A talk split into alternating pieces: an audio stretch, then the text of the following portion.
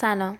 شما دارین به اولین قسمت از پادکست نیورلند گوش میدین که داره توی اواخر شهر ماه 1402 ضبط میشه.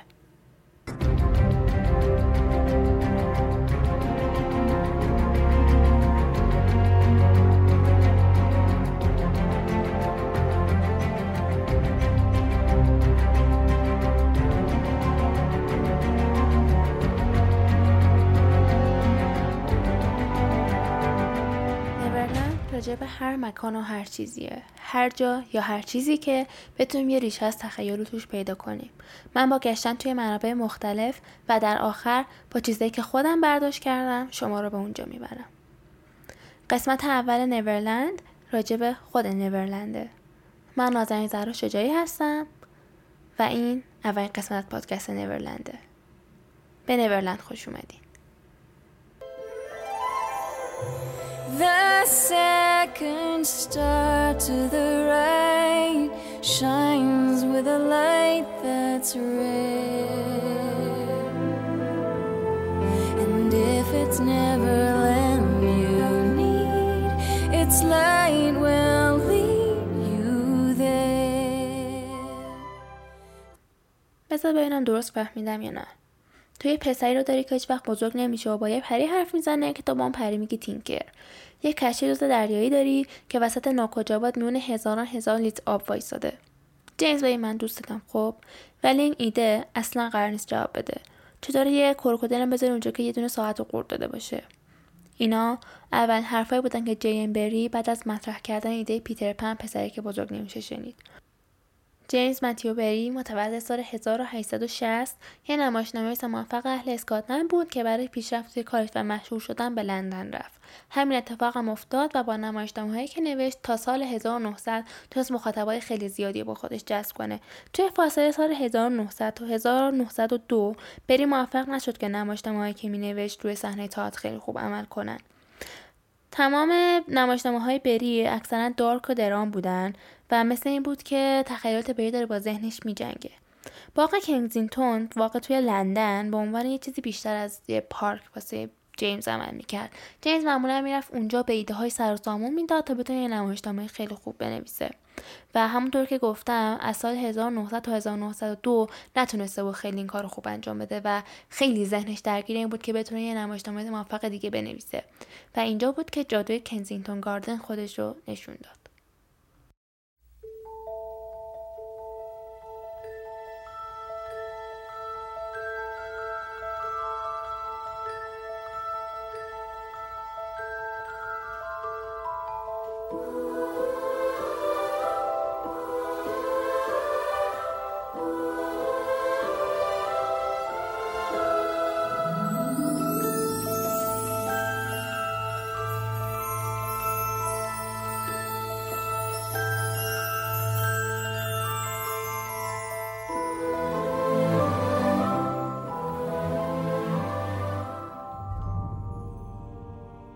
روز صبح مثل بقیه صبح جیمز از خواب بیدار شد دید ایدههاش دارن مغزش رو منفجر می‌کنن. پس سگش بروس رو برداشت و به کنزینتون گاردن رفت. جایی که همیشه عادت داشت صبح به اونجا بره به صدای پرنده ها گوش کنه درختای سرسبز اونجا رو نگاه کنه تو مسیرهای پرپیچ خمش را بره. جایی که کسایی رو دید که الهام بخش پیتر پن پسر کچ بزرگ نمیشه شدن. سیلویا دیویس و پسراش هر روز برای پیکنیک به کنزینتون گاردن می‌رفتن و اینجا دقیقا جایی بود که برای اولین بار جیمز رو دیدن. جیمز با پسرای اون بازی کرد و با پروس براشون یه نمایشنامه کوتاه اجرا کرد و این آغاز رابطه جیمز با خانواده دیویس بود. خانواده که باعث شد جیمز هر روز با اشتیاق بیشتری از خواب بیدار شه. بازی کردن با جورج و جک و پیتر همیشه برای اون خیلی لذت بخش بود. اونا توی کنزینتون گاردن دوباره هم میدویدن یا توی حیات خانواده دیویس سکو درست می‌کردن تا مثل دوزای دریایی دنبال گنج بگردن. همه اینا شروع برای خلق داستان پیتر پن توی ذهن جیمز و کوچکترین پسر این خانواده یعنی پیتر تبدیل به منبع خاص برای پیتر پن شد. بذارین اینجا براتون راجع به خانواده دیویس یه پرانتز باز کنم. پدر پسرای دیویس در اثر بیماری مرده بود و پیتر بیشتر از بقیه پسرها از این واقع ضربه دیده بود. به طوری که یه بار سیلویا به جیمز میگه که من حتی یادم نمیاد که بعد از مرگ پدرش گریه کرده باشه. ولی پیتر با همین ضربه روحی که داشت همیشه عاشق بازی کردن بود و نشاد خودش همچنان حفظ کرده بود. و این تناقض رفتاری پیتر باعث به وجود اومدن این ایده تو ذهن جیمز شد. پسری که از بزرگ شدن امتناع کرد چیزی که خیلی شبیه پیتر و بقیه پسرهای خانواده دیویس بود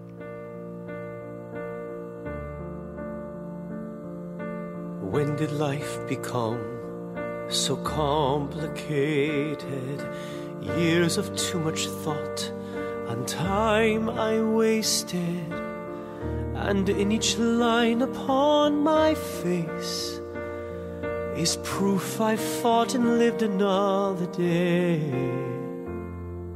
When did life become this place of madness? Drifting on an empty sea of waves of sadness. I make believe I'm in control and dream it wasn't all my touch the ground and your world's turned upside down.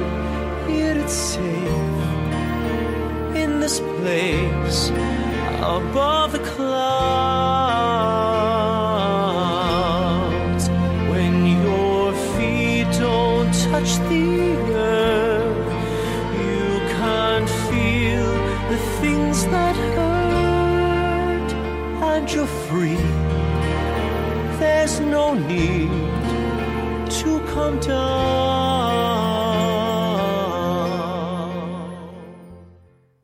کنزینگتون گاردن با مناظر سرسبز و آبراهای آروم و قوهای سفیدش خود به خود راهی برای تبدیل شدن به چشمانداز نیورلند توی ذهن جیمز پیدا کرد.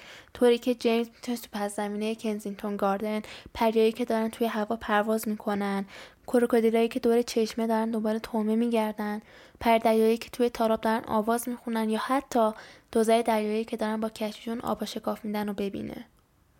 پس کنزینتون گاردن تبدیل به منبع الهام شد و تقریبا می‌تونیم بگیم زندگی رو به دنیای بی زمان نیورلند بخشید. فضا و طبیعت کنزینتون گاردن رو می‌تونید به راحتی تو گوشه گوشه نیورلند پیدا کنین از انبوه درختایی که توش وجود داره تا مسیر پرپیچ و خم سنگ های کنزینتون گاردن که شما رو از دریاچه رد می‌کنه و درست مثل جنگل نیورلند به طرف پری دریایی ها میرسونه. ولی بزرگترین نکته‌ش اینه که کنزینتون گاردن مردم از تو شلوغی پرسرصدای لندن به خودش میکشون یه بهشت وسط یه شهر پر از آدم با داستانایی که توش می‌تونه روایت بشه. بهشت آروم و امنی که می‌تونی برای یه دقیقه راحت از مشغله فاصله بگیری و یه نفس عمیق بکشی. این جادوی کنزینتون گاردن بود. جادویی که خود نیورلندم داره.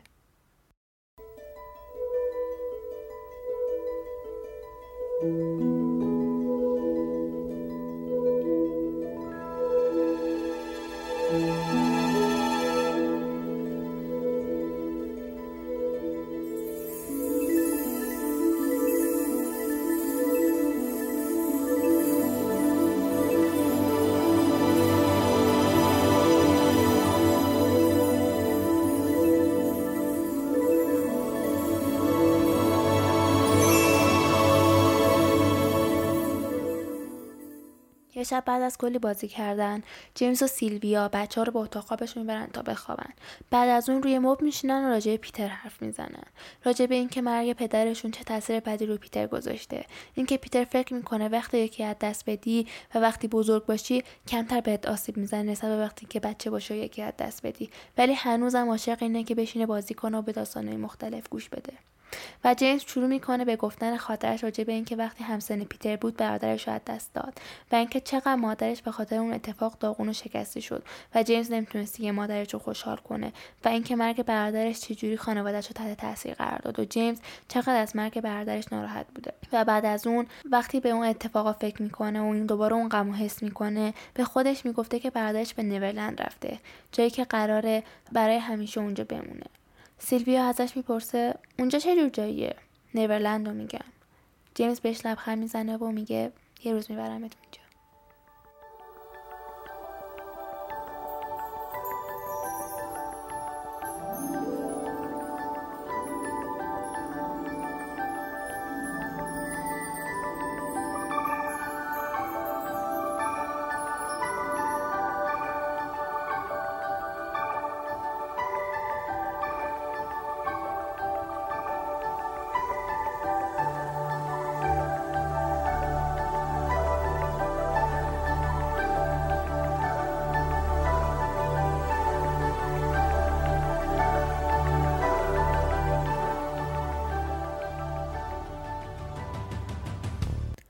شاید جیمز با خلق کردن نیورلند نمادین ترین جهت تو تاریخ ادبیات نمایشی رو به وجود آورده باشه.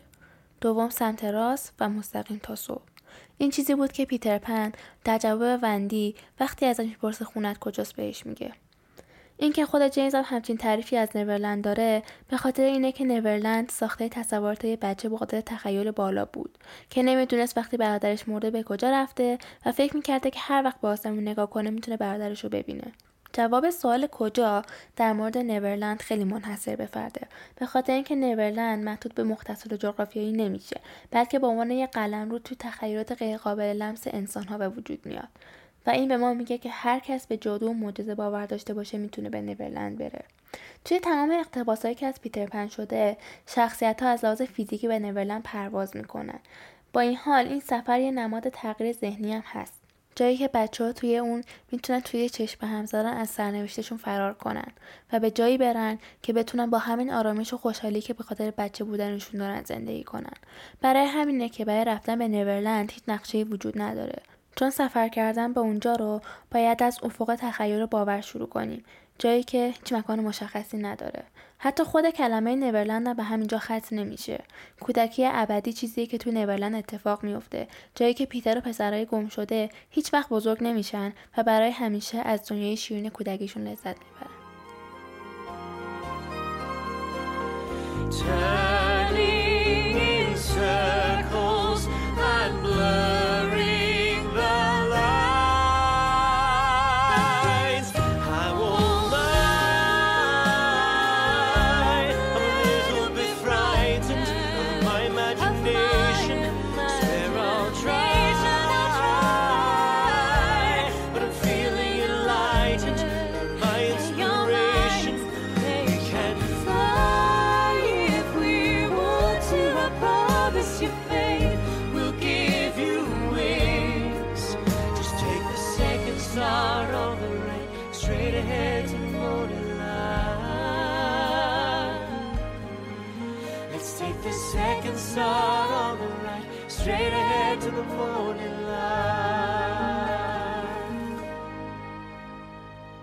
کلمه یا اسم نیورلند چیزی نیست که جیمز خیلی بیدلیل انتخابش کرده باشه بلکه یه نماد عمیقیه که داره تمام مزامین داستان جیمز رو توی خودش منعکس می‌کنه.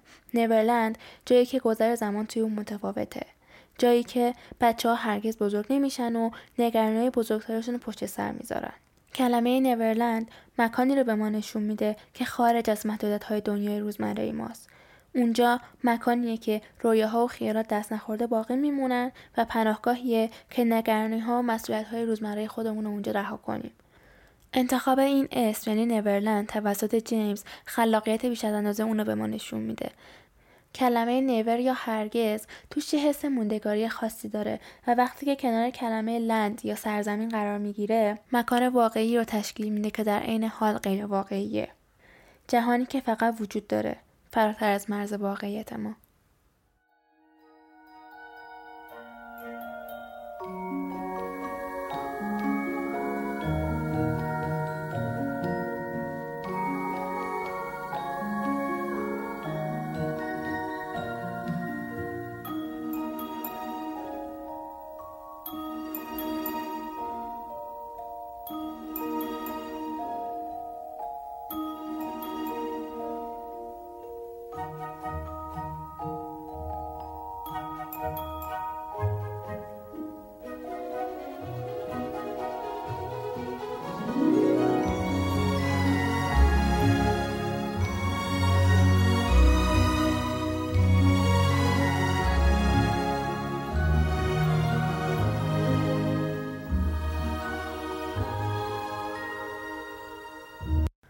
نورلند فقط جایی نیستش که وقتی پسر می‌خوان از بزرگترشون فرار کنن به اونجا میرن.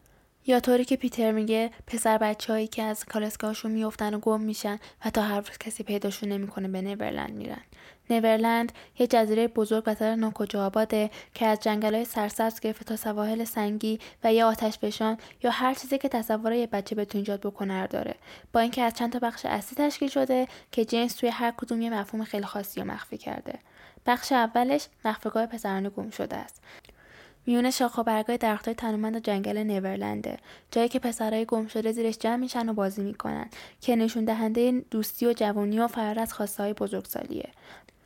بخش دوم طالب پردریایی است که یکی از آرومترین و زیباترین مکانات توی نیورلنده خونه پردریایی فریبنده. این موجودات مرموز جذابیت اقیانوس رو به تصویر می‌کشند که میزان رمز و راز نیورلند رو نشون میده که به اندازه اون اقیانوسه. اما در این حال جیمز به ما پردریایی رو نشون میده. موجوداتی که زیر زیباییشون طبیعت شیطانیشون رو قایم کردن که به ما یادآوری می‌کنه ظاهر چقدر می‌تونه گول زننده باشه. بخش سوم نیورلند سنگ جمجم است.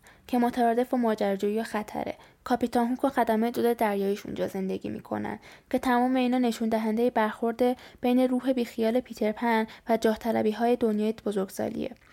و آخرین بخش نیورلند پیکسی هالوه. پیکسی هالو مکانیه که پریا توش زندگی می‌کنن و جادو توی هوای اون معلقه.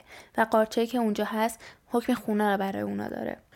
پیکسی هالو مثل خود نیورلند یه نماد تخیله. نماد تخیل و روح پایدار دوران کودکی که جیمز می‌خواد به ما یادآوری کنه. وقتی توی دنیای تخیل خودت باشی حتی کوچکترین موجودات هم می‌تونن خارق ترین ماجراها رو داشته باشن.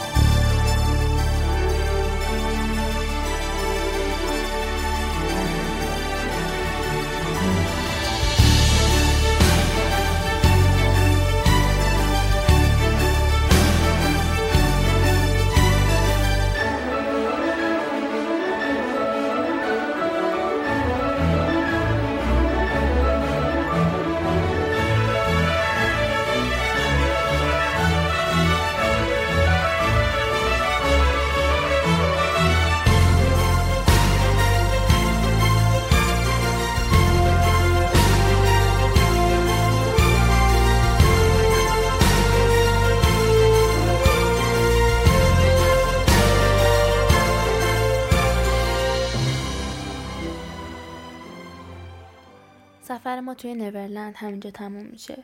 با تابلوی از شگفتی ها. مزامین و افسون مواجه شدیم که قلب ما رو برای پیش از یه قرن خودش تسخیر کرده. از این خلاق جیمبری به عنوان چیزی بیشتر از محیط ظاهر میشه. بوم نقاشی شد برای کاوش در پیچگی های طبیعت انسان. تصویر نورلند از روی صفحه اصلی خودش فراتر رفته و اثری پاک نشدنی توی ادبیات و سینما به جا گذاشته. شخصیت ها و نمادهای جاودانه ای که راه خودشون توی قلب نسل‌های بیشماری باز کردن. اقتباس ها و تفسیرهای الهام بخشی که همچنان مخاطبان خودشون مجذوب می‌کنه. مفهوم نیورلند به ما یادآوری می‌کنه که در حالی که سفر زندگی ما ما رو به بزرگسالی می‌بره بخشی از روح جوانی ما برای همیشه با هویت ما گره می‌خوره. ما رو تشویق می‌کنه که تخیل خودمون دوباره در آغوش بگیریم و به چیزای خارق‌العاده ایمان داشته باشیم و هرگز از این قافل نشیم که جادویی در ما وجود داره.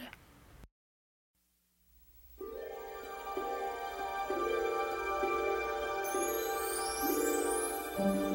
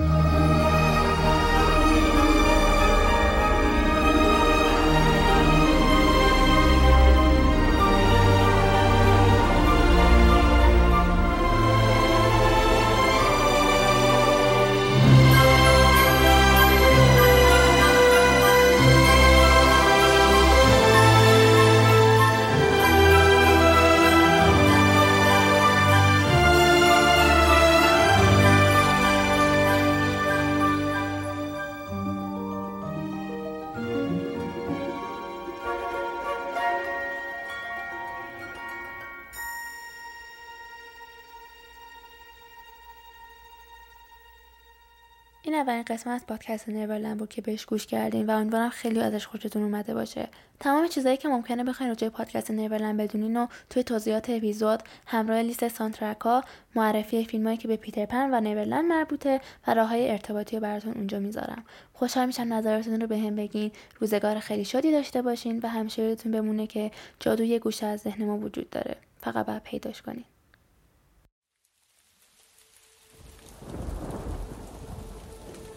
Never I was frightened or ever felt alone. I turned to the night sky.